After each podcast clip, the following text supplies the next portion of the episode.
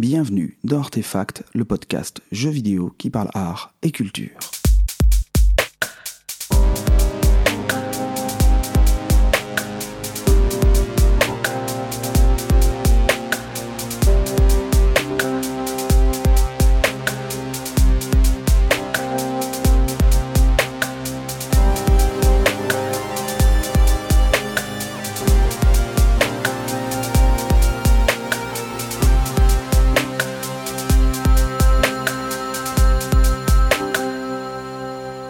Bienvenue dans ce 3e épisode d'Artefact. De ce côté du micro, Guillaume pour vous servir. Alors, après le 2e épisode d'Artefact consacré à l'horreur à travers l'étude de ce qu'avait à nous proposer le trailer de The Evil Within 2, nous allons nous offrir un petit moment de détente, presque de relaxation. Dans la 2e partie de l'émission, nous aurons notre rubrique Pixels, où je vais vous présenter des jeux qui, très différents du thème du dossier, continuent quand même d'une certaine manière, vous verrez comment, à développer une des thématiques que nous aborderons dans notre dossier. Et ce dossier, justement, est consacré à un jeu qui me tient tout particulièrement à cœur, un jeu qui est vraiment très spécial dans ce qu'il a à offrir, dans l'expérience qu'il propose aux joueurs.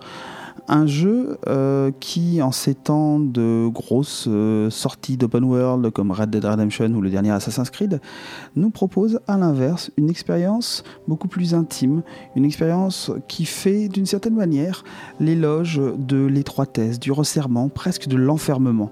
Bien sûr, un enfermement beaucoup plus positif, beaucoup plus agréable que ce qu'aurait à nous proposer un jeu vidéo horrifique. Ce jeu, c'est Proteus.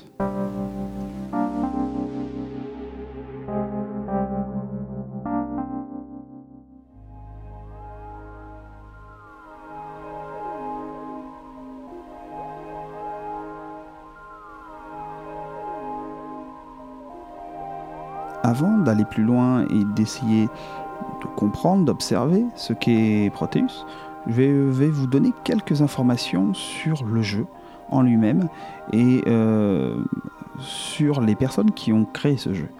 Ce jeu est un jeu qui, d'après le site officiel, est désigné comme un jeu d'exploration et de découverte audiovisuelle.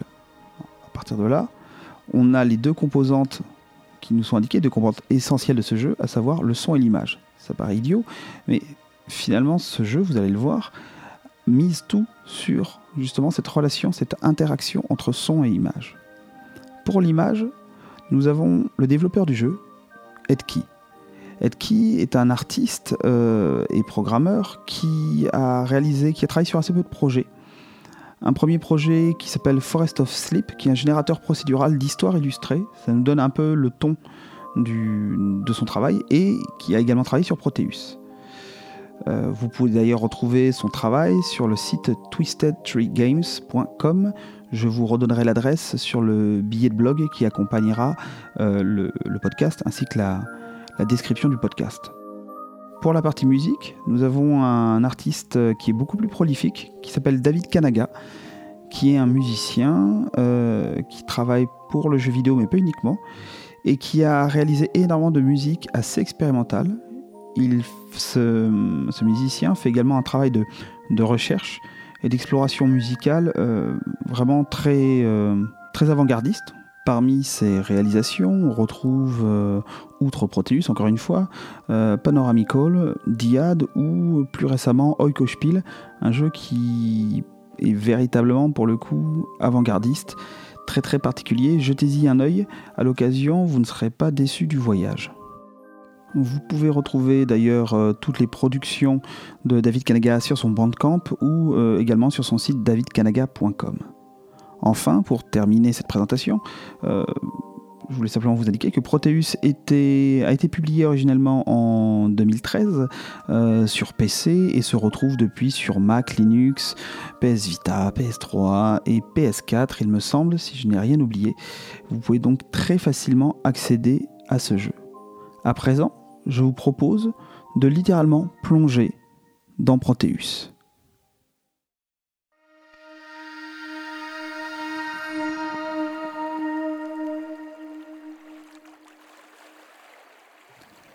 Imaginez Vous vous réveillez. Votre regard s'ouvre sur une mer calme, au-dessus de laquelle votre corps semble flotter. Devant vous, au loin, à quelques encablures, une île. Une petite île que vous pouvez cerner du regard. Elle repose tranquillement sur les eaux et est nimbée d'une douce lumière printanière dont on peut presque déjà sentir l'apaisante présence.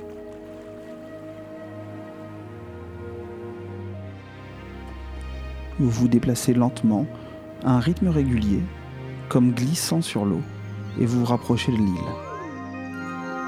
Vous débarquez et vous continuez à glisser doucement, sans être gêné ni par l'herbe, ni par les arbres, ni par les rochers. Rien ne vous arrête, votre corps, absent, glisse et vous permet d'aller où bon vous semble. À mesure que vous vous déplacez, vous croisez des créatures, des animaux, inidentifiables, mais bondissants, ils sont bien là. Chaque fois que vous les croisez, vous entendez un son, vous entendez une petite musique qu'ils dégagent, et vous continuez d'avancer. Après quelques moments, vous vous rendez compte que la lumière printanière qui vous entourait décline et que la nuit approche. La nuit tombée, vous observez des lumières, semblables à des feux follets qui se déplacent, qui circulent. Vous les suivez et vous arrivez au milieu d'un cercle de pierres.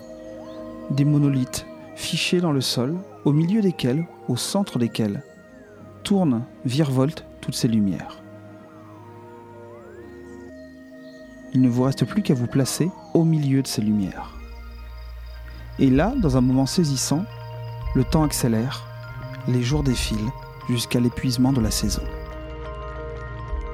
Et à votre réveil, comme ralenti par le temps, vous passez à la saison suivante. Vous vous voici en été. Et ainsi de suite, la boucle va se répéter. Vous allez passer ensuite en automne et bien évidemment en hiver. Vous voilà arrivé dans le dernier cycle. Le temps va s'écouler à nouveau, mais au lieu de vous proposer d'attendre la nuit pour rejoindre les lumières, l'écoulement du temps va vous conduire cette fois à prendre de la hauteur. Comme soulevé dans les airs, vous allez d'abord, sans vous en rendre compte, glisser jusqu'au sommet du point le plus élevé de l'île.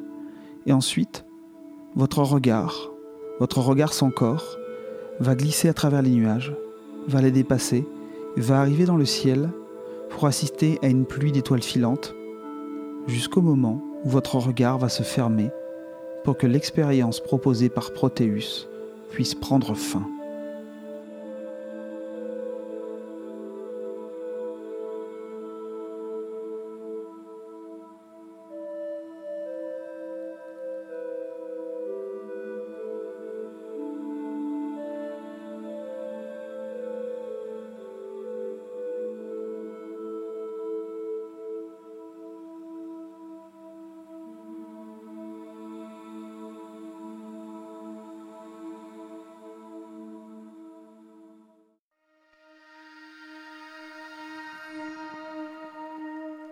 Voilà en quelques mots la promesse faite par Proteus. Alors ce que je vous propose à présent, maintenant que nous avons vu ce que le jeu avait nous proposer, c'est d'essayer de qualifier cette expérience, de voir comment celle-ci est rendue possible et comment surtout la géographie du jeu en est le moteur. Et vous allez voir qu'il est difficile de séparer l'expérience de jeu avec l'expérience de la géographie du jeu, avec ce qui est la structure même du jeu. La première chose que nous allons voir, j'ai parlé de promesse, c'est justement ce que nous allons voir, c'est cette promesse. Et la promesse faite par le jeu, et que l'on peut comprendre finalement dès les premières minutes du jeu à travers la musique du menu, c'est une promesse d'ataraxie, c'est-à-dire d'un état de repos complet, de détente absolue. Et cette expérience d'ataraxie, à mesure que le jeu avance, devient finalement l'expérience d'une élévation. Dans les épisodes précédents, quand nous avons parlé de The Evil Within, je vous ai parlé de catabase, de descente aux enfers. Et bien là, ce que nous propose Proteus, c'est le mouvement inverse. C'est également une figure littéraire, c'est également un type de récit. Il nous propose une anabase, c'est-à-dire une élévation. Un récit qui amène, à mesure qu'il est conduit, vers un point plus élevé, vers une image d'élévation au sens véritablement presque religieux, mystique. On peut noter que le jeu Shape of the World, qui reprend d'une certaine manière le modèle proposé par Proteus, mais avec une proposition de gameplay somme toute un peu différente, reprend par contre sa structure avec une exploration de paysages qui se termine par une anabase, une envolée qui permet de dériver dans le ciel pour conclure le jeu et arriver au point final de l'expérience. Et cette sensation d'élévation, elle est rendue possible par un état très particulier qui est que Proteus nous propose de vivre une utopie. Et le premier élément qui nous donne la compréhension de ce caractère utopique, c'est précisément le fait que, comme je vous l'ai dit, le regard s'ouvre, notre vue s'ouvre sur ce paysage maritime, mais qu'aucun corps ne nous est donné. Alors c'est un jeu qui se joue à la première personne, mais quelle personne ? C'est ça la véritable question, c'est quelle est cette personne dans la mesure où il n'y a aucun corps, rien à repérer, juste un regard. Finalement, le joueur est incorporel, transparent, limpide, et moi ça m'évoque immédiatement cette idée de corps sans corps qui est proposée, alors ironiquement en l'occurrence par Foucault, en décalque de l'espace utopique, il propose un corps sans corps. Et je ne résiste pas à l'idée de vous citer Michel Foucault dans un texte qui s'appelle « Les corps utopiques », où il explique que l'utopie, c'est un lieu hors de tous les lieux, mais c'est un lieu où j'aurai un corps sans corps. Un corps qui sera beau, limpide, transparent, lumineux, véloce, colossal dans sa puissance, infini dans sa durée, délié, invisible, protégé, toujours transfiguré. Et il se peut bien que l'utopie première, celle qui est la plus indéracinable dans le cœur des hommes, ce soit précisément l'utopie d'un corps incorporel. Donc cette citation de Foucault me renvoie véritablement à ce que nous propose Proteus. Et cette construction d'un état d'utopie, d'un état à la fois d'autosuffisance, d'autonomie, mais également d'écart absolu, il est également figuré par la géographie, le côté insulaire du terrain de jeu. Je vous l'ai dit, la première chose que l'on voit dans Proteus, c'est cette île. Et cette île, elle incarne véritablement ce mouvement. Et là, je vais vous renvoyer à un autre auteur, à savoir Louis Marin, qui emploie ces mots pour parler d'utopie, et je trouve qu'ils correspondent très bien à ce que nous propose Proteus. Ce lieu est une île comme toutes les utopies, terre entourée d'eau, circonscrite par elle. Terre fermée par l'ouvert, ou encore ouverture de l'espace comme circonscription du lieu. Et c'est véritablement ce que propose Proteus à travers cette idée d'enfermement. L'enfermement, cette terre qui est isolée par l'eau, est à la fois une terre qui s'ouvre à tous les possibles en étant enfermée. Donc on a cette ambiguïté, cette ambivalence de l'enfermement, qui était le point sur lequel je vous ai dit que j'allais insister, qui est particulièrement intéressant dans ce jeu, parce que ce que nous propose Proteus, on est très très loin d'autres propositions liées au caractère utopique et à cette idée d'écart, de non-lieu. Par exemple, on est très loin de ce que propose BioShock. Alors, je vous en parlerai très certainement prochainement, mais dans BioShock, avec la ville de Rapture, on est également dans un rapport à l'utopie qui est très fort, et l'idée d'isolement, d'écart, de non-lieu est également très présent, mais renvoie in fine à l'idée d'une dystopie plus que d'une utopie, même si l'élan initial de Fondation de Rapture est un élan utopique. Dans Proteus, cette utopie fonctionne, cette utopie semble réalisée. Et on a véritablement la sensation qu'aucune menace ne saurait se montrer dans ce lieu, et que c'est un espace qui est infiniment amène, infiniment plaisant. Et ici, l'idée d'utopie renvoie non pas à ce qui exclut le mal, mais plus exactement ce dont le mal est exclu absolument. Il n'y a aucune possibilité de voir survenir quelque chose de négatif dans l'île de Proteus. Et c'est d'ailleurs la promesse séduisante finalement que fait le jeu, d'une expérience qui est presque émolliente, qui est presque hypnotique. C'est un appel, on va le voir sous quelle forme, c'est un appel clairement à la contemplation, auquel il est possible de succomber sans risquer d'être médusé ni de devenir une proie, comme ça serait le cas dans un jeu d'horreur. Ce qui apparaît donc, c'est que ce lieu, cette île, celle de Proteus, est véritablement un non-lieu, au sens où sa topographie apparaît presque comme inexistante. C'est-à-dire qu'elle n'a aucune incidence sur nos déplacements, sur la manière dont notre corps absent est capable d'évoluer. Et finalement, l'enjeu principal de cette topographie est l'absence de risque d'achoppement, de friction, d'éléments qui viendraient se constituer en en obstacles, en contraintes. Et c'est précisément la géographie, la construction de cette île qu'il nous faut interroger pour essayer de comprendre les modalités de l'expérience proposée par Proteus. Et ce qui est certain, c'est que cette île, donc, qui est délimitée par cette zone infranchissable de la mer, vu que vous pouvez, si vous le souhaitez, vous pouvez aller sur la mer, vu que votre corps flotte, vous pouvez vous déplacer, vous éloigner de l'île, mais finalement vous allez toujours marcher dans le vide, et il y a un moment où on ne pourra simplement plus s'éloigner de l'île. L'île sera toujours à portée de vue. Et cette zone réduite sur elle-même, qui est vraiment conçue comme un terrain d'expérience, de promenade et de rêverie, nous allons en reparler, se constitue comme une sorte de jardin-paysage dont, encore une fois, la surface n'est jamais réellement accidentée, qui est toujours hospitalière. Rien n'y fait obstacle.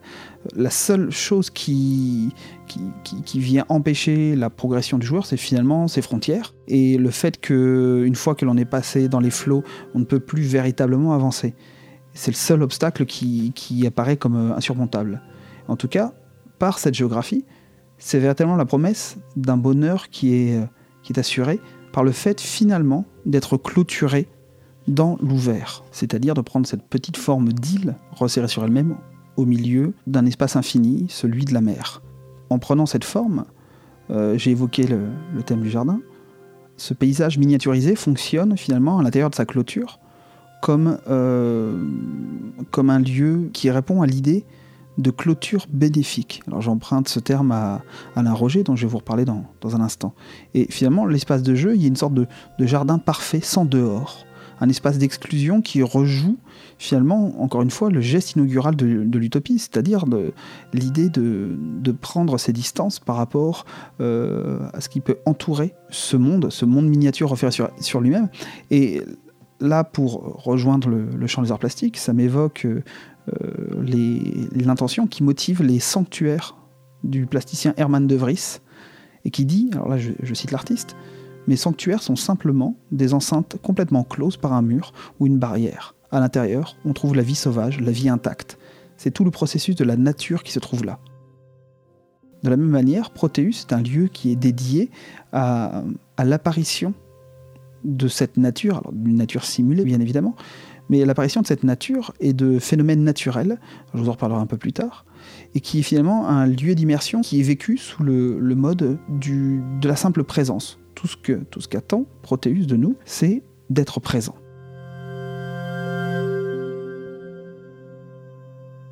Alors je vous disais que ce jardin ne renvoie qu'à lui-même et qu'il est un espace sans dehors, pour reprendre la formule que j'évoquais.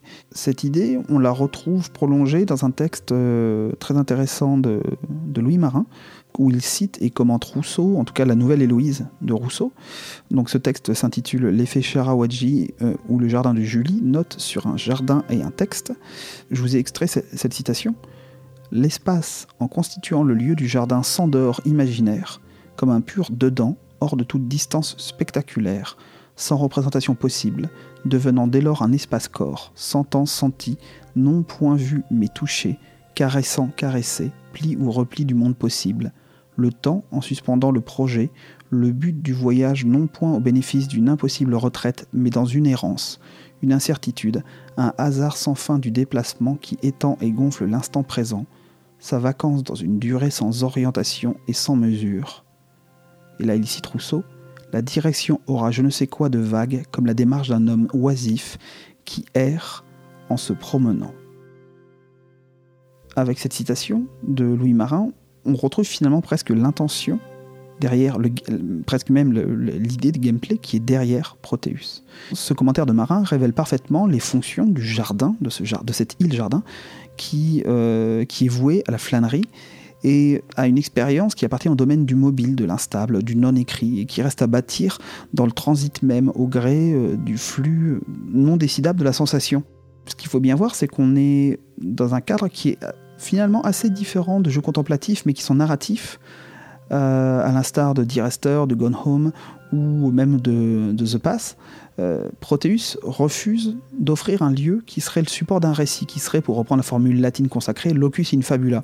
Il n'est pas le lieu d'une écriture, il est le lieu d'une fable qui ne veut pas se dire, et dont le drame ne peut se jouer, qui ne contient même pas de drame. Et en cela, c'est un il renvoie encore une fois parfaitement à cette idée d'utopie qui est proposée à travers sa géographie insulaire. Insulaire et pastorale d'ailleurs. En tout cas, ce qui est certain, c'est que, d'une certaine manière, Proteus se soustrait à toute intention de récit. Et au final, pour encore une fois citer Louis Marin, le paysage de Proteus reste sans sujet assignable. Je reprends cette formule. C'est-à-dire qu'on ne peut pas lui accorder un thème, finalement, on ne peut pas lui accorder une histoire. On peut y construire un chemin, mais finalement, Proteus se présente sans atour dans son immédiateté la plus stricte, qui renvoie d'ailleurs à l'aspect même du jeu, parce que j'en ai pas encore parlé, mais bien évidemment dans Proteus on est face à une esthétique très particulière, avec de très très gros pixels. Alors, on n'est même pas dans le pixel art, c'est encore quelque chose de très différent, où on est face à des éléments 2D, avec des formes vraiment taillées à la serpe qui s'animent en 3 dimensions. Alors, quelque chose qui pourrait paraître très simple, mais il y en a un petit indice sur le fait que ça soit quand même un jeu récent et pensé d'un point de vue artistique, c'est le travail des couleurs, qui est beaucoup plus subtil qu'il en a l'air. Quand on démarre le jeu, on est sur des lumières très crues avec des couleurs qui sont ce qu'on appelle la couleur locale, c'est-à-dire un arbre c'est vert, le tronc de l'arbre c'est marron et l'eau c'est bleu. Voilà, on reste sur une description très simple. Sauf que quand on avance dans les saisons, la palette de couleurs devient beaucoup plus subtile, beaucoup plus élégante, beaucoup plus riche. C'est vraiment un jeu qui, à mesure qu'il avance, propose des choses de plus en plus intéressantes et de plus en plus satisfaisantes. En tout cas, pour revenir sur ce que je disais juste avant, on voit bien que Proteus n'est pas là pour nous raconter une histoire. Et que finalement, il ne propose même pas de filtre illusionniste, quoi que ce soit qui pourrait nous donner envie de croire à la réalité de l'espace que l'on parcourt. Et ce petit espace se révèle dans sa fonction même, c'est-à-dire comme une aire de jeu. Ça pose un autre problème, la véritable question c'est de savoir quel type de jeu Proteus propose, dans la mesure où depuis tout à l'heure, je n'arrête pas de répéter qu'on n'a finalement pas grand chose à y faire sur cette île. Et ce que je vais essayer de montrer à présent, c'est quelle économie propose ce jeu, et en l'occurrence, quelle économie de circulation. Comme je n'arrête pas de le signaler de manière plus ou moins directe, depuis tout à l'heure, on comprend bien que Proteus propose un cadre qui répond vraiment au régime de l'épure. On est toujours dans la réduction. Et bien, il va en aller de même sur le gameplay, vous l'aurez compris depuis tout à l'heure. Finalement, l'idée de jeu, au sens de play en anglais, c'est-à-dire vraiment d'activité ludique, se fait uniquement par le déplacement, dans le parcours. Et finalement, son gameplay se limite au déplacement de la caméra virtuelle, donc ce regard, ce corps sans corps. Et le jeu prend tout son sens, véritablement, si on le considère comme walking simulator. Mais j'évoquais tout à l'heure Die Rester ou Gone Home. Là, cette fois, on est véritablement dans la simulation de marche au sens strict. C'est tout ce que le jeu, finalement, peut nous proposer, en tout cas de prime abord, et d'un point de vue de l'activité ludique. Et quand je vous parle de marche, finalement, je vous renvoie plus à l'idée de flux, dans la mesure où rien ne peut gêner les déplacements, l'aire de jeu ne se constitue jamais en obstacle, je l'évoquais tout à l'heure, toute la géographie du jeu est parfaitement surmontable, chaque élément reste franchissable, déclivité, volume ou situation de l'île sont littéralement niés, c'est-à-dire comme le corps du joueur est désincarné, de la joueuse est désincarnée, finalement on peut marcher sur l'eau, on peut grimper sur n'importe quelle pente, on ne se heurte jamais. Si l'on rencontre un arbre, eh bien, la caméra va le contourner et on n'est véritablement jamais entravé. Et comme je vous le disais, la seule chose qu'il reste à faire, parce qu'il n'y a aucune interaction possible, si ce n'est se déplacer et, alors je l'ai évoqué tout à l'heure dans la petite description du jeu, de croiser des animaux, croiser des éléments qui vont générer des sons. C'est vraiment un point qui est très important dans Proteus, c'est qu'on peut finalement générer une partition sonore. On peut générer l'ambiance sonore du jeu selon que l'on va vouloir s'approcher. Alors il y a des sortes de petits animaux, ils sont toujours assez inidentifiables, mais qui ressemblent à des lapins. Il y en a qui ressemblent à des crabes, il y en a qui ressemblent à des libellules. D'autres, on a également des abeilles qui peuvent éventuellement nous pourchasser. C'est la seule chose qui peut se produire, vraiment, le seul accident qui peut arriver dans le jeu, c'est ces essaims d'abeilles qui nous poursuivent et qui font que le personnage, en tout cas la caméra, se déplace plus vite. Mais il n'y a aucune autre incidence sur cette rencontre. En tout cas, il n'y a pas d'autre perspective que le loisir de participer à ces échanges sonores et de générer des mélodies.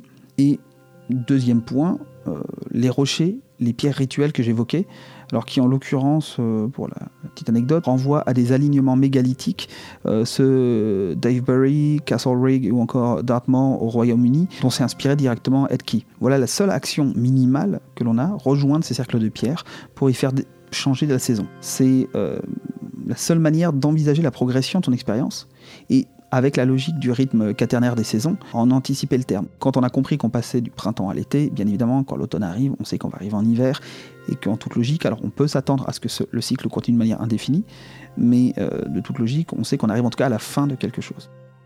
Donc la pratique ludique de Proteus repose véritablement sur l'absence de contraintes. On est à l'opposé de ce que j'évoquais à propos des jeux d'horreur. Et d'ailleurs, c'est quelque chose dont peut parler Edki. En tout cas, c'est quelque chose dont j'ai eu la chance de discuter avec lui, c'est que le Proteus peut être considéré, se constituer, comme véritablement un anti-jeu d'horreur. En tout cas, il n'est pas question ici de règles à respecter ou à enfreindre. Et d'ailleurs, à tel point que, vous l'avez bien deviné, qu'il est assez difficile de décider en quoi Proteus fait jeu. Cette fois, au sens de game, c'est-à-dire dans sa structure ludique. Et il n'y a pas l'idée de guidage, aucun ordre n'est donné aux joueurs, rien n'est fait pour lui donner la moindre indication ou littéralement le moindre ordre. Donc on se retrouve avec un cadre qui est foncièrement amène, foncièrement positif, où il n'y a aucune injonction, pas de règles à énoncer, pas de force contraignante auxquelles se confronter.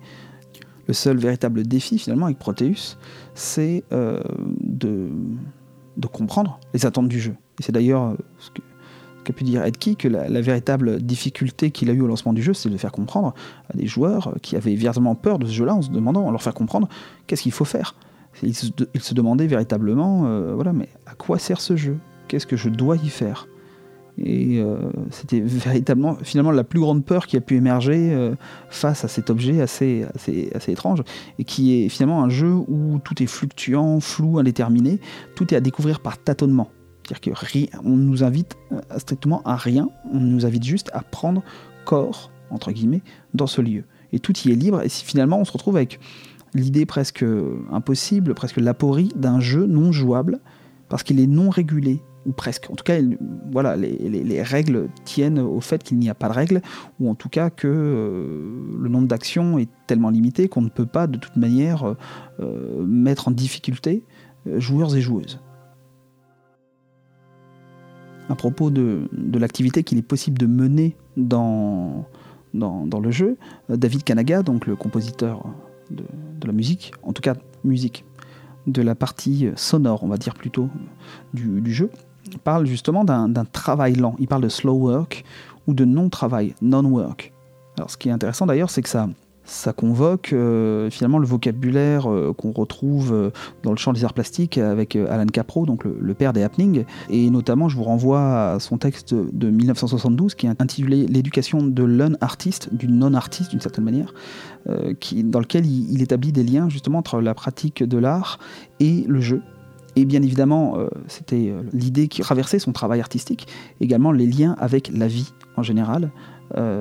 D'ailleurs, ce texte, vous pouvez le trouver dans un recueil qui s'intitule « L'art et la vie confondus ». En tout cas, la pratique qu'il décrit presque comme rituel qui est induite par l'expérience de Proteus renvoie à cette idée de non-travail, de choses qui se feraient dans la lenteur et finalement qui est l'image du rêve que Schaeffer décrit comme un événement passif par excellence. Proteus et jeu. Alors, je cite Schaeffer à propos du rêve, il met en avant un agir passif, une dialectique irrésolue du vouloir et du non-vouloir. On est bien dans cette tension avec Proteus entre ce qui est de l'ordre de ce que l'on peut, de ce que l'on veut faire et de ce qui peut s'accomplir ou non. Et comme je vous le disais, finalement, la seule chose qu'il peut s'accomplir, c'est de participer à un flux, à une circulation libre, dans un jardin qui est finalement un jardin de plaisir où il n'est jamais question de résistance ou d'entrave. L'espace que propose Proteus, comme je l'ai déjà évoqué rapidement, c'est un espace qui est propre à la marche et à la flânerie. Et une flânerie qui est finalement provocatrice, parce qu'elle est opposée à toute efficacité. Alors, bien évidemment, là je renvoie à l'idée du flâneur chez Benjamin, avec l'idée de ne pas s'inscrire dans un processus de production. On retrouve à nouveau cette idée, l'idée d'utopie justement. D'ailleurs, s'il fallait trouver un objectif à Proteus, ce serait justement sa résistance à toute finalité. Rien n'est à produire dans cette île, seul le trajet fait acte et tout y est gratuit. Finalement, la pratique de Proteus, encore une fois, pour confronter ce jeu au champ des arts plastiques, pour moi, rejoint d'une certaine manière les pratiques land art, notamment de Richard Long ou de Hamish Fulton, où finalement du déplacement naît l'œuvre, et là en l'occurrence du déplacement naît le jeu. Et dans Proteus, l'activité du joueur prend son sens dans la capacité du joueur ou de la joueuse à ne rien faire, si ce n'est accepter le parcours qu'il va déterminer lui-même, sans indication, et qui n'est pas à comprendre comme l'acceptation d'un chemin balisé, mais dans le fait de simplement parcourir, de cheminer. Point qui était d'ailleurs présent dans la citation de Louis Marin relisant Rousseau que je vous ai cité tout à l'heure, où la conclusion de cet extrait menait à la prise de conscience de cette idée justement de déplacement, de gratuité que j'évoque depuis tout à l'heure, et également à travers la figure du flâneur chez Benjamin. Tout comme dans le Land Art, le mouvement de la marche est finalement envisagé avant tout comme processus, comme phénomène qui conditionne l'existence de l'œuvre. Le marcheur se fait paysageur. Alors, je n'invente pas le terme, hein, je reprends Baldine Saint-Giron, au fil d'une expérience finalement dont la méthode, le modus operandi, conduit à l'appréciation dans l'instant de son avènement, dans le déploiement continu de l'espace. Et finalement, c'est la formulation que nous propose Proteus.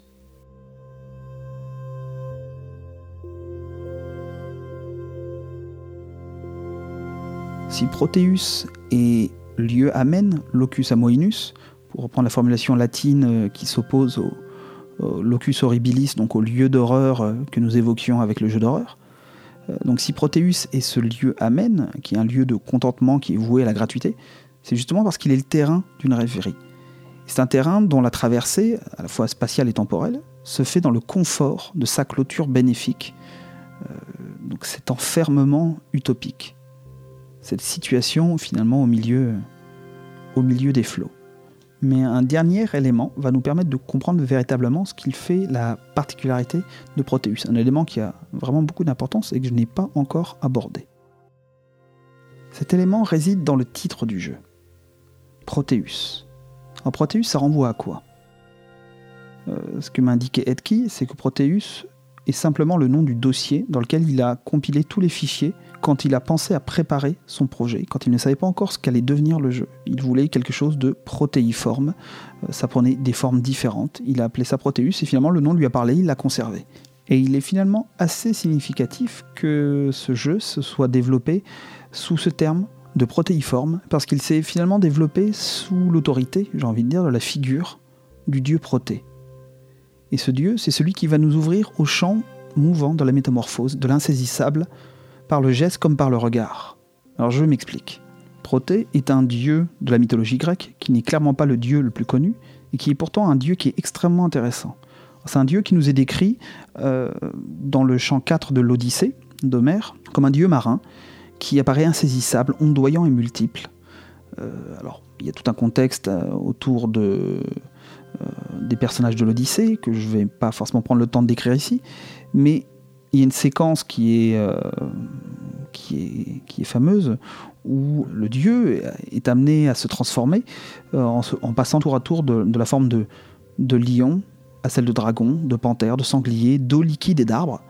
On retrouve une autre description d'ailleurs chez Ovide, où le dieu se transforme en homme, en lion, en sanglier, en serpent, en taureau, en pierre, en arbre, en fleuve et en feu. Et on retrouve également cette idée dans les Géorgiques de Virgile, où cette fois il deviendra un sanglier, un tigre, un dragon, une lionne, et il deviendra également une flamme qui pétille, indiquée dans le texte de Virgile. Proté est tout cela à la fois, c'est un dieu polymorphe qui est protéiforme littéralement, qui est capable de devenir véritablement ce qu'il incarne. Alors, je vais vous citer plusieurs passages assez intéressants d'un ouvrage qui s'intitule Proté en trompe-l'œil, qui est un ouvrage collectif rédigé par des universitaires. Et là, c'est un texte de Charles Delattre qui nous indique que qui prend la forme de Proté n'en prend aucune ou les prend toutes. Être protéiforme, ce n'est pas se résoudre à la métamorphose, mais au contraire toujours la renouveler. La faculté de métamorphose de Proté est celle-là même que possèdent les dieux, en particulier Zeus, et ne se fige jamais. Et je vais compléter cette citation par une autre citation extraite du même ouvrage de Laurent Gourmelan, dans un texte qui s'appelle Proté tel qu'en lui-même. Il nous indique la chose suivante.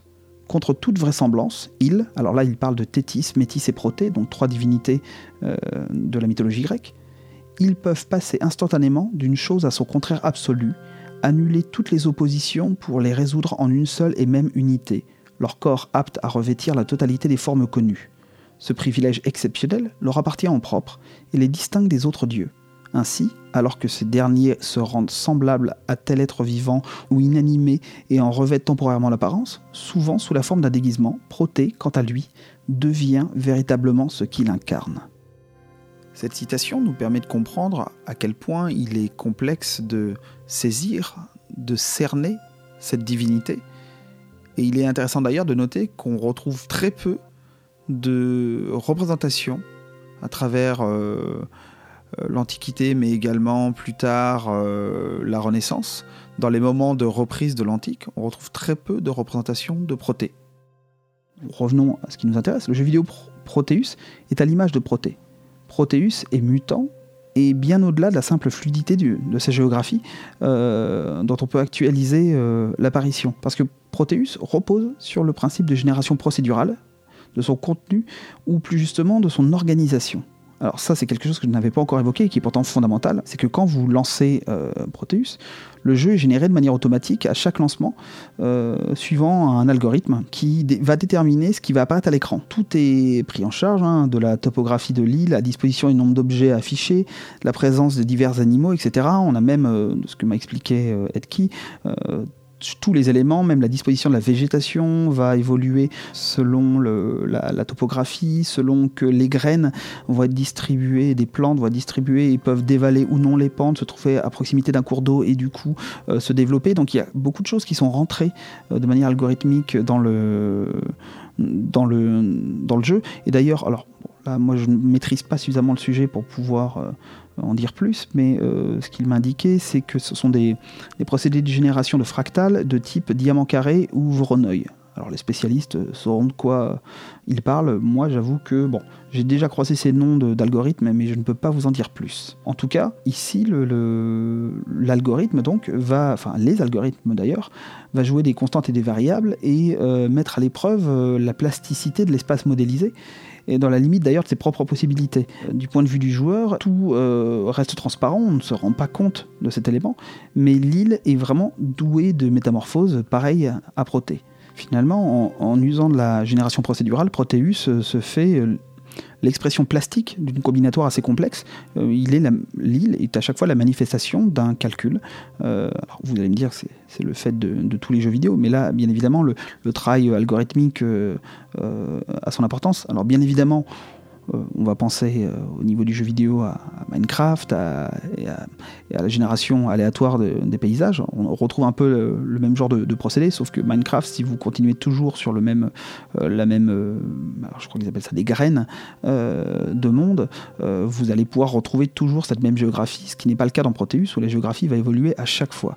En tout cas, ce qui est certain, c'est que l'idée d'aléatoire dans le jeu vidéo et des générations procédurales, c'est pas quelque chose d'extrêmement nouveau, c'est même quelque chose qui est plutôt à la mode. On retrouve jusqu'à des productions très récentes et de qualité comme Dead Cells. Mais le fait de générer ces environnements de manière aléatoire, c'est quelque chose qui renvoie à un certain art de la combinatoire et la génération, et qu'on retrouve d'ailleurs également, on n'a pas attendu le jeu vidéo pour travailler sur la combinatoire, d'un point de vue artistique, on retrouve ça dans le champ des arts plastiques, vous avez des artistes, alors je peux vous citer quelques noms, mais de François Morlet à Sol Lewitt, en passant par Anne Darboven ou Vera Molnar, qui travaillent sur ces problématiques-là depuis les années 60. On retrouve des travaux, par exemple, d'art génératif dans le travail de Manfred Mohr, qui est un travail vraiment très très intéressant au niveau de l'utilisation des algorithmes pour générer des formes, quelque chose qui est absolument pas nouveau. En tout cas, à travers ce procédé de génération, Proteus ouvre finalement la possibilité de l'illimitation de son terrain de jeu. C'est ça qui est intéressant, c'est ce contraste qu'il y a entre cette île qui est refermée sur elle-même, qui est en position d'utopie, qui est cernée par les eaux et qui n'est ouverte sur aucun dehors, mais qui malgré tout propose une surface qui est illimitée, vu qu'elle se régénère systématiquement. Il n'y a pas finalement d'idée d'extension de son aire de jeu, mais le jeu propose une variation à travers la variation de sa forme générale et sa disposition interne. Donc, ce qu'on peut voir ici, c'est que, pour conclure avec ce dossier que je vous propose, c'est que finalement, il est assez difficile de distinguer la proposition ludique de Proteus de sa manière de prendre forme, de prendre vie à travers ce jeu des algorithmes qui crée une surface géographique, une topographie qu'il faut explorer, et que finalement tout cela est combiné. On a une seule proposition de jeu, mais qui est très, très cohérente avec elle-même. Et finalement, cette petite forme, ce jardin, cet hortus conclusus, donc pour reprendre le terme médiéval qui indique le jardin comme le jardin d'un cloître, qui est un monde à part entière, c'est ce qui structure la proposition de Proteus, qui est finalement sa ruse, pour reprendre le vocabulaire en lien avec Proté, qui est finalement la ruse du jeu, c'est cette force, cette unité qui permet finalement d'ouvrir une possibilité d'exploration qui est sans cesse renouvelé par le jeu des algorithmes, dans un cycle qui est finalement bien pensé d'un point de vue du game design, parce que les boucles, vous pouvez faire une partie complète de Proteus, je n'ai pas mesuré, mais ça fait quelque chose peut-être comme un quart d'heure, 20 minutes, et vous avez, et peut-être même moins si vous savez exactement déjà ce qu'il faut faire, la boucle de gameplay est finalement très courte, et vous avez l'assurance d'une expérience courte, construite, reposante, dans un espace qui, contrairement à toutes les utopies déréglées, les dystopies qui florissent dans les jeux vidéo, une utopie qui vous offrira toujours la même élévation à travers un espace qui est à la fois toujours pareil, mais jamais identique.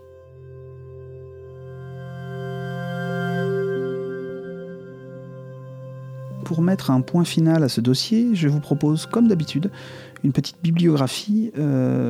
Tout d'abord, pour en savoir un peu plus peut-être sur les idées derrière Proteus, je vous conseille d'aller lire les écrits théoriques de David Kanaga, qui sont disponibles sur son site. Alors, je vous redonnerai l'adresse sur la description du podcast et sur le billet de blog qui accompagne le podcast. En tout cas, son site, c'est Womb Flash Forest, sur lequel vous allez trouver pas mal de choses intéressantes sur sa manière d'envisager la musique dans les jeux vidéo. Ensuite, je vous conseille un ouvrage que j'ai cité, à savoir « Court traité du paysage » d'Alain Roger. Alors, c'est un ouvrage aux éditions Gallimard. Ensuite, Anne Coquelin, Le site et le paysage. Donc tout ça, ce sont des ouvrages qui m'ont servi à constituer ce dossier. Et pour terminer, sur Proté, un ouvrage qui est un des rares ouvrages consacrés à cette divinité, Proté en trompe-l'œil, genèse et survivance d'un mythe d'Homère à Bouchardon, sous la direction d'Anne Rollet et aux éditions des Presses universitaires de Rennes. Pour prendre un peu le contre-pied de tout ce que je viens de vous raconter, je vous conseille le numéro 56 de la revue JV, qui est consacré aux mondes ouverts. Le titre exact, c'est « Mondes ouverts et terrain de jeu », où il parle bien évidemment de Red Dead Redemption 2, mais voilà, qui ouvre cette réflexion autour du plaisir à se perdre dans les jeux vidéo, et également qui ouvre une réflexion sur l'évolution des open world de GTA à Zelda. Ce sera tout pour cette bibliographie.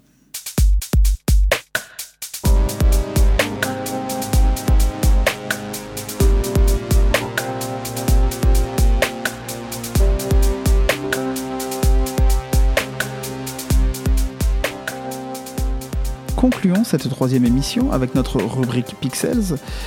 Je vous propose pour cet épisode 2 jeux auxquels j'ai pu jouer ces derniers temps, qui ont pour point commun de prolonger la thématique maritime et aquatique entamée avec notre dossier sur Proteus. Il s'agit en effet de 2 pixels à tentacules, à savoir Call of Cthulhu développé par Cyanide et Tasukete Tako-san, Save Me Mr. Tako, première création néo-rétro de Christophe Galati.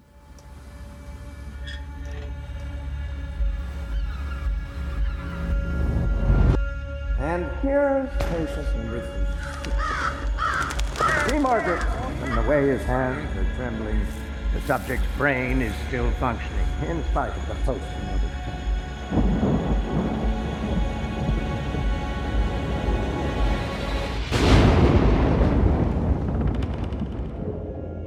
Call of Cthulhu, alors c'est un jeu qui est édité par Focus Home Entertainment et qui est surtout développé par le studio français Cyanide, à qui l'on doit des jeux comme Blood Bowl ou encore la série Blood Bowl, ou encore la très intéressante série de jeux d'infiltration Styx, série que j'aime tout particulièrement.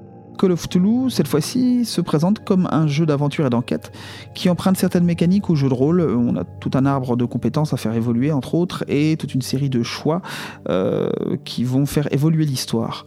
Et vous l'aurez deviné avec le nom du jeu, le jeu emprunte bien évidemment à l'œuvre littéraire de Lovecraft et s'en inspire d'ailleurs très librement, mais également du jeu de plateau du même nom sorti en 1981 chez Chaosium. Alors là, je ne vais pas pouvoir vous en dire plus, je n'y connais absolument rien en la matière. Alors avant de vous parler de ce qui m'a intéressé dans ce jeu, je vais vous donner un aperçu rapide de ce qu'il s'y passe. Tout comme dans la nouvelle rédigée en 1926 par Lovecraft, l'action se déroule dans l'entre-deux-guerres. On contrôle dans le jeu Edward Pierce, détective privé, ancien militaire tout juste revenu des tranchées de la Première Guerre mondiale. Comme de bien entendu, le personnage est bourru et alcoolisé, ténébreux et barbu. Rien de très surprenant sur ce plan, le personnage tel qu'on nous le présente, c'est un personnage de jeu d'aventure assez standard, assez, alors, je dirais pas caricatural, mais en tout cas assez convenu. Dès les premières minutes du jeu, notre détective se voit mandaté pour enquêter sur la mort mystérieuse d'une jeune artiste, Sarah Hawkins, et de sa famille, mari et enfants, qui ont brûlé vifs dans l'incendie de leur maison sur la non moins mystérieuse île de Darkwater, au large de Boston. Alors ce point de départ sera d'ailleurs très intéressant et je vous en reparlerai un tout petit peu plus tard. L'action du jeu donc est limitée au périmètre de l'île. Alors on n'est pas dans Proteus cette fois, mais malgré tout on a une véritable action qui se limite, qui se cantonne à cet espace, qui est propice justement à l'enquête. Mais Call of Cthulhu n'est pas Proteus et cette terre perdue dans l'océan, qui est plongée dans le brouillard et nimbée d'une lumière d'un vert profond, n'est clairement pas un lieu de détente et d'abandon heureux. Très très très loin de ce qu'attend de nous Proteus. Dans sa première apparition en jeu, lorsque Pierce débarque sur le dock de l'île, elle apparaît éminemment renfermée et hostile.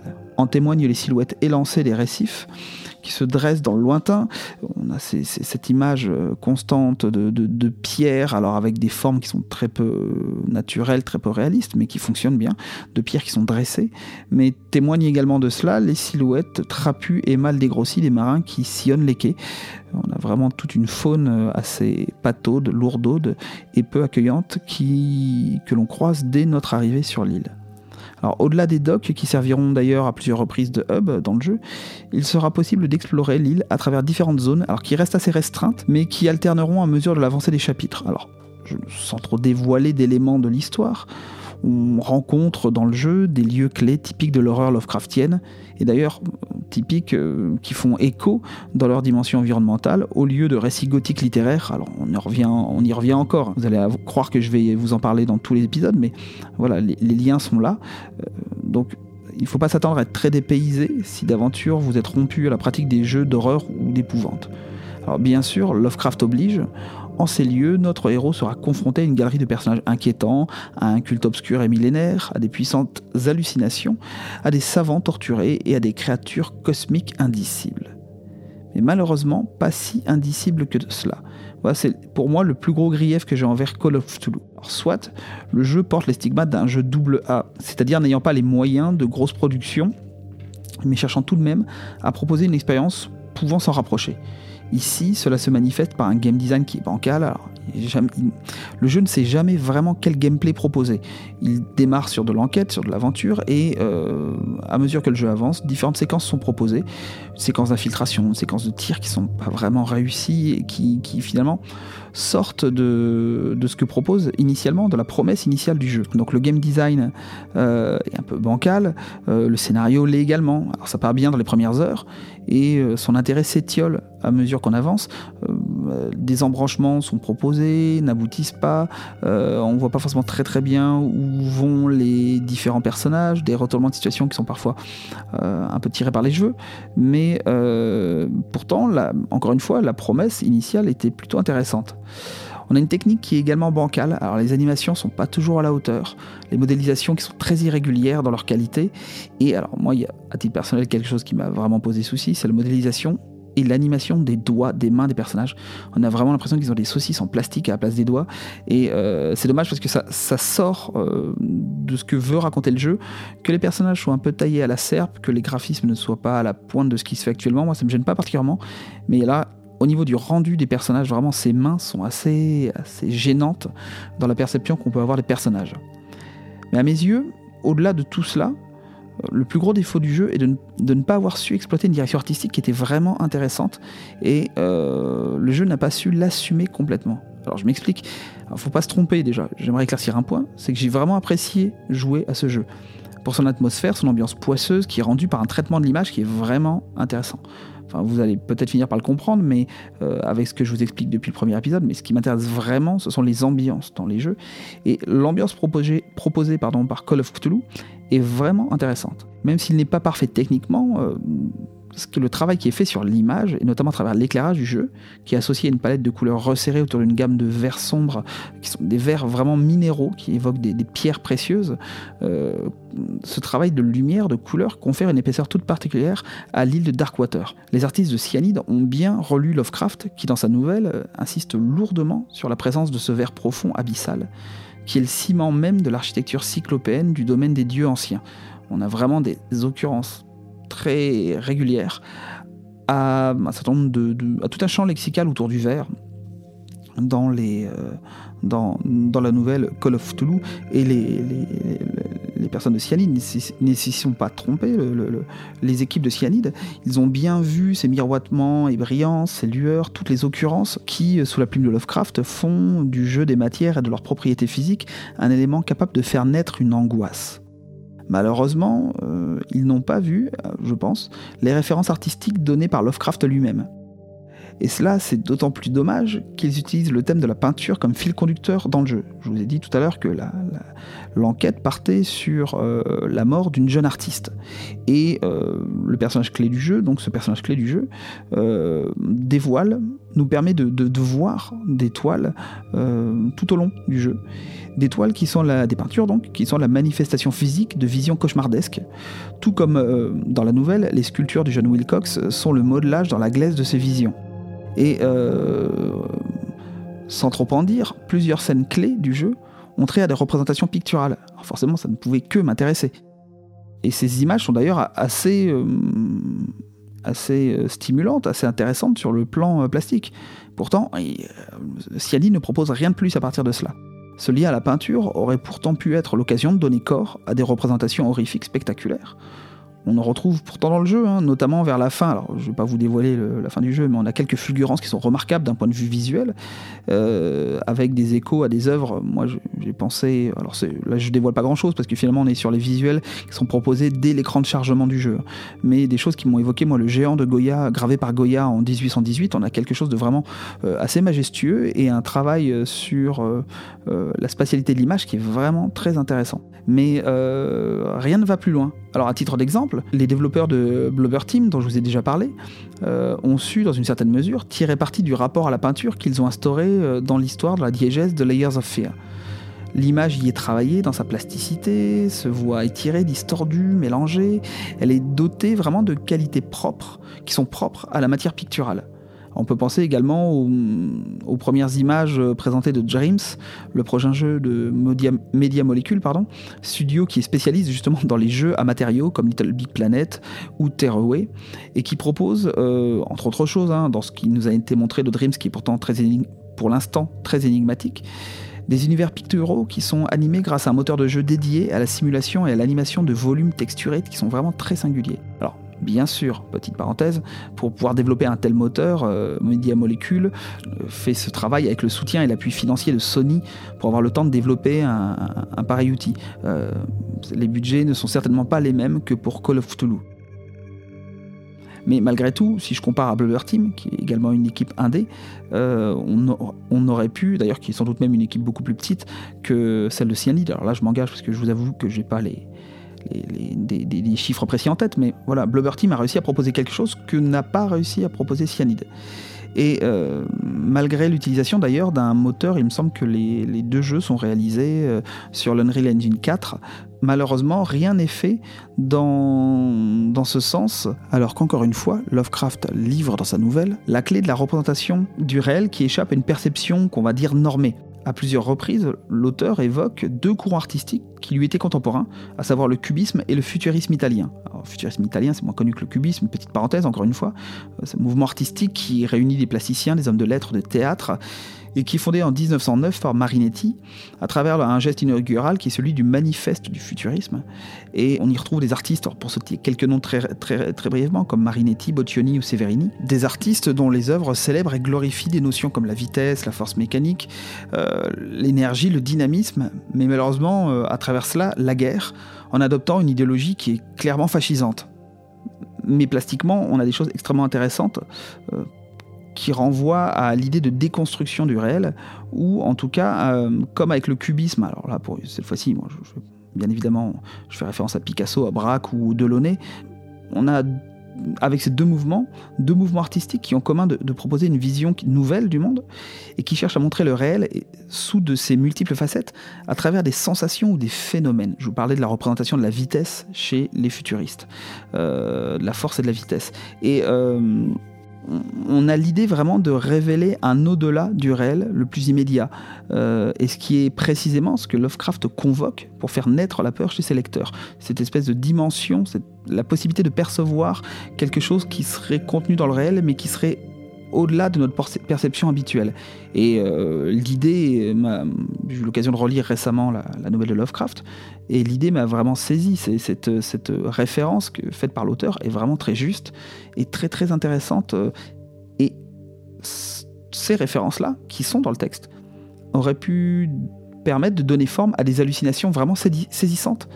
Et malheureusement, dans le jeu, on a un travail de l'image qui... Alors, il y a différentes tentatives qui sont plus ou moins intéressantes. On en a un certain nombre qui évoquent le glitch. Et alors, je ne sais pas, c'est mon point de vue, mais le fait de renvoyer au glitch, ça renvoie à quelque chose qui évoque l'informatique, qui évoque quelque chose de beaucoup plus actuel et qui me semble en décalage avec l'esthétique et l'univers proposé par Call of Cthulhu. Et d'une certaine manière, on se serait attendu à quelque chose qui pu travailler l'image d'une manière totalement différente. Alors ce que ça m'a évoqué comme solution, comme possibilité, c'est ce qu'a fait par exemple Ninja Theory dans certains passages hallucinés de Hellblade Senua's Sacrifice, et notamment la séquence durant laquelle l'héroïne est poursuivie par une foule enragée. On aurait imaginé comme ça un travail de diffraction de l'image, de superposition de couches d'images, de choses qui auraient pu donner une dimension vraiment perturbante au récit de Cyanide, sans tout miser sur la simple évocation de noms inquiétants, de situations ou de décors qui sont étiquetés comme effrayants, mais qui auraient pu se faire en confrontant joueurs et joueuses à des moments de vertige, de perte de contrôle par le jeu des images, par la déconstruction des codes de représentation. De la même manière, les représentations monstrueuses auraient pu, dans le jeu de l'expérience, de la plasticité, de la matière picturale simulée, donc vraiment la possibilité de représenter de la peinture, comme l'a fait Blubber Team. Et donc dans la représentation de la peinture et la déconstruction de la représentation et de la perspective, ça, c'est une notion d'ailleurs qu'évoque directement Lovecraft à la fin de cette nouvelle, cette perte de compréhension de la perspective. Les monstres auraient pu apparaître informes, insaisissables, indicibles véritablement, au lieu d'être des représentations qui sont relativement classiques et surtout bien trop physiques, bien trop présentes, par rapport à l'horreur complètement fantasmagorique qui est propre à Lovecraft. Alors c'est donc le bilan que j'en fais, c'est que c'est un rendez-vous qui est relativement manqué pour Cyanide, qui propose malgré tout un jeu qui, à mes yeux, digne d'intérêt, qui procure quelques moments vraiment plaisants et qui a pour lui une atmosphère et un feeling qui ne sont pas sans rappeler les jeux Sherlock Holmes d'ailleurs, développés par Frogware, studio qui, hasard du calendrier, s'apprête à sortir The Sinking City, un jeu d'enquête, d'aventure inspiré par, je vous le donne en mille, Lovecraft.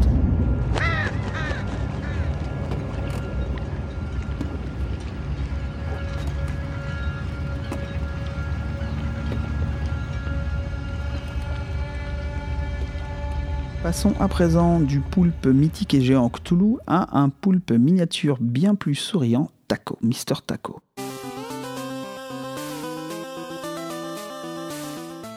C'est un jeu qui est distribué par Nicalis, qui porte le double nom japonais et anglais de Tasukete Tako-san, Save Me Mr. Taco, et qui est le tout premier jeu de Christophe Galati, un jeune développeur français qui a passé 4 années, il me semble, à le travailler, à le crafter tout seul dans son coin, en ne confiant que la musique à un artiste tiers.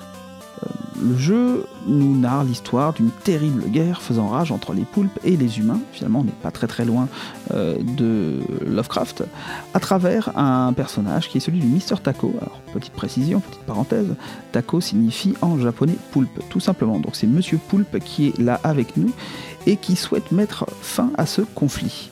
Dans sa structure, Save Me Mr. Tako est organisé autour de mondes qui servent de hub dans lesquels apparaissent des portes permettant d'accéder à chaque niveau, un peu à la manière d'un Kirby avec ses petites portes rondes, ses petits arcs. Chaque niveau propose une zone assez resserrée, assez petite, à traverser en se méfiant des précipices et des ennemis volants ou rampants qu'il est possible d'immobiliser temporairement en leur crachant de l'encre au visage.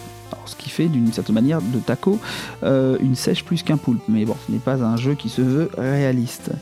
Ainsi, on passe de zone en zone en crachant sur tout ce qui bouge, crabes, oiseaux, phoques, pélicans, chats, etc. Et l'on déroule l'histoire du jeu qui nous est racontée à travers des séries de bulles de dialogue. Alors ça, c'est le cadre du jeu, mais au-delà de ces éléments, Mr. Tako se démarque avant tout par son aspect. Christophe Galati nous propose un jeu de plateforme qui possède l'apparence d'un jeu Game Boy en bichromie ou trichromie selon les réglages et surtout gros pixels. Je vous parlais de réglages parce qu'il y a une option très simple dans le jeu qui permet de basculer la palette de couleurs qui va du vert-gris de la Game Boy à des associations colorées, plus contrastées, plus vives. Et on peut également par ailleurs basculer le format de l'image au format 4/3. Alors bien évidemment, pour celles et ceux qui ont connu cette machine, le jeu fait tout de suite ressurgir une multitude de souvenirs. Et là, il n'y a pas de souci, la nostalgie marche à plein. Des couleurs aux animations, en passant par le style graphique des personnages et antagonistes, auxquels donne corps un nombre très limité de pixels, tout est fait pour évoquer... vraiment un jeu d'époque. On n'a pas de, contrairement à certains jeux comme Octopath Traveler ou des choses qui vont mélanger des rendus un peu anciens, un peu vintage avec des effets tout à fait actuels, notamment de lumière. Ici on est sur presque une reproduction fidèle, presque à l'identique d'un jeu Game Boy dans son jus. Il en va de même pour les décors qui sont constitués d'éléments graphiques très simples signifiant objets, arbres, roches, cabanes, tout ce qui peut être présenté à l'écran à l'aide de quelques lignes à peine ou de quelques formes très rudimentaires. Alors, malgré tout, avec tout cela, naît un jeu qui, contrairement à de nombreux jeux que j'ai pu évoquer jusqu'à présent dans ce podcast, est un jeu plein de bonnes ondes et qui se révèle particulièrement satisfaisant. D'accord, le game design n'est pas forcément extrêmement complexe, le gameplay proposé reste assez simple, les actions autorisées dans le jeu sont encore une fois assez limitées, néanmoins, et Mr. Tako est un jeu vraiment très agréable qui constitue vraiment un très bon jeu de snack, c'est-à-dire qu'on peut grignoter vraiment niveau par niveau étant donné qu'ils sont assez courts pour se détendre en profitant de la bonne humeur qui est dégagée par ses animations amusantes et puis son histoire qui est quand même assez rigolote et assez légère. Voilà donc un poulpe qui est finalement bien plus séduisant que notre ami Cthulhu et qui fait la preuve qu'humains et poulpes peuvent finalement vivre en harmonie et sans sacrifice obscur. Précision technique, Call of Cthulhu est disponible sur PS4, Xbox One et PC, et Save Me Mr. Tako est disponible sur Nintendo Switch et PC également.